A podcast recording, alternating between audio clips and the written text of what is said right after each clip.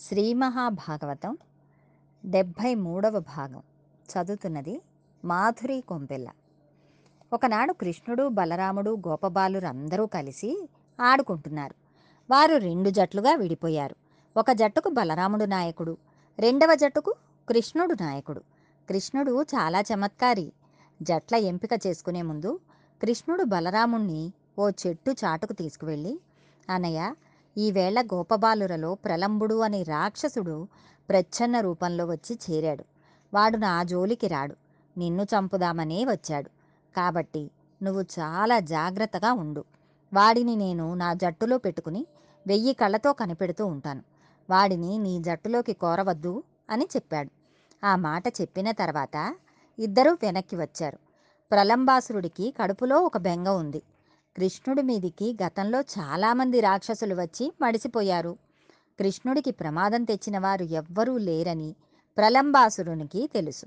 కాబట్టి కృష్ణుడి జోలికి వెళ్ళడం కన్నా బలరాముని జోలికి వెళ్ళడం తేలిక అనుకున్నాడు. బలరాముడికి ఏదైనా ప్రమాదం చేసేస్తే అన్నగారిని విడిచి ఉండలేక కృష్ణుడు తానే ప్రమాదం కొని తెచ్చుకుంటాడని అతడు భావించాడు.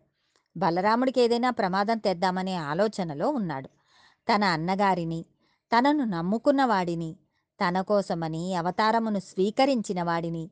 తాను పడుకుంటే పరుపైన వాడిని తాను కాలు పెడితే పాదపీఠమైన వాడిని తాను కూర్చుంటే పైన గొడుగైన వాడిని తాను నడుస్తుంటే ఛత్రం పట్టిన వాడిని ఈశ్వరుడు అంత తేలిగ్గా వదిలిపెడతాడా? తనవారన్న వాళ్ళని ఈశ్వరుడు వెయ్యి కళ్ళతో కాపాడుకుంటాడు. అందుకని ప్రలంబుడిని తన జట్టులో పెట్టుకున్నాడు. ఆట ప్రారంభమైంది. ఈ రోజున కృష్ణుడు బృందం ఓడిపోయింది. బలరాముడి బృందం గెలిచింది. ఇప్పుడు బలరాముడి బృందాన్ని కృష్ణుడి బృందం మొయ్యాలి. ఇప్పటి వరకు నిశ్శబ్దంగా ఉన్న ప్రలంబుడు బలరాముడిని తాను మోస్తానని ముందుకు వచ్చాడు. బలరాముడికి అర్థమయ్యి సరే మొయ్యి అన్నాడు. అక్కడ ఒక నియమం పెట్టబడింది.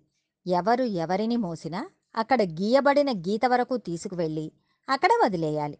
అక్కడ వరకు మాత్రం మోయాలి సరేనని బలరాముడిని ప్రలంబుడు ఎక్కించుకున్నాడు. పర్వతమంత బరువు ఉన్నాడేమిట్రా? అని అనుకుంటున్నాడు. పరిగెడుతున్న ప్రలంబుడు గీత దాటి వెళ్ళిపోతున్నాడు. పైన కూర్చున్న బలరాముడు ప్రలంబుణ్ణి ఆగమని అరుస్తూనే ఉన్నాడు. కానీ వాడు ఆగడం లేదు.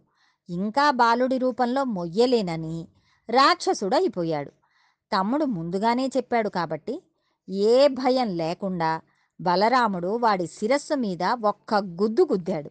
అప్పుడు ప్రలంబాసురుని తల బ్రద్దలై వాడు నేల మీద పడిపోయి మరణించాడు. అప్పుడు పైనుంచి దేవతలు బలరాముడి మీద పుష్పవృష్టి కురిపించారు.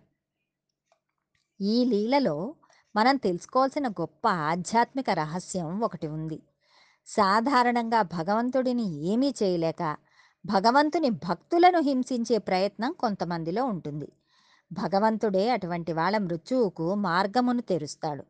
ఆ భక్తుడిని ఆయనే బలరాముడిని కృష్ణుడు రక్షించుకున్నట్టు రక్షించుకుంటాడు. కాబట్టి భగవద్భక్తులను హింసించడం తిరస్కరించడం భగవంతుని పట్ల ప్రేమగా ఉన్నట్లు నటించడం పరమ ప్రమాదకరం. దాని వలన ఈశ్వరానుగ్రహమును పొందరు. బలరాముడిని చంపితే కృష్ణుడు చనిపోతాడన్న ప్రలంబుడి ఊహ ఎంత ప్రమాదకరమో భగవద్భక్తుల జోలికి మనం వెళ్ళగలం. వాళ్ళను ఉపేక్షించవచ్చు. వాళ్ళని ప్రమాదంలోనికి తీసుకెళ్ళవచ్చు భగవంతుడిని ఏమీ చేయలేం కానీ భక్తులను ఏమైనా చేయవచ్చు అని అనుకోవడం అంత అవివేకం. ఈశ్వరుడు భక్తులను కంటికి కంటిని రెప్ప కాపాడినట్టు కాపాడుతూనే ఉంటాడు. భగవంతుని వలన వారు అటువంటి రక్షణ పొందుతారని భాగవతులైన వారందరికీ కూడా ఒక గొప్ప అభయమును ఇస్తూ ఈశ్వరుడు ప్రలంబవధ అనబడే ఈ లీలను చేసి మనకందరికీ జీవితంలో వృద్ధిలోకి రావడానికి ఇన్ని గొప్ప విషయములను ఆవిష్కరించి ఉన్నాడు. భగవద్ అనుగ్రహంతో మరికొంత భాగం రేపు తెలుసుకుందాం.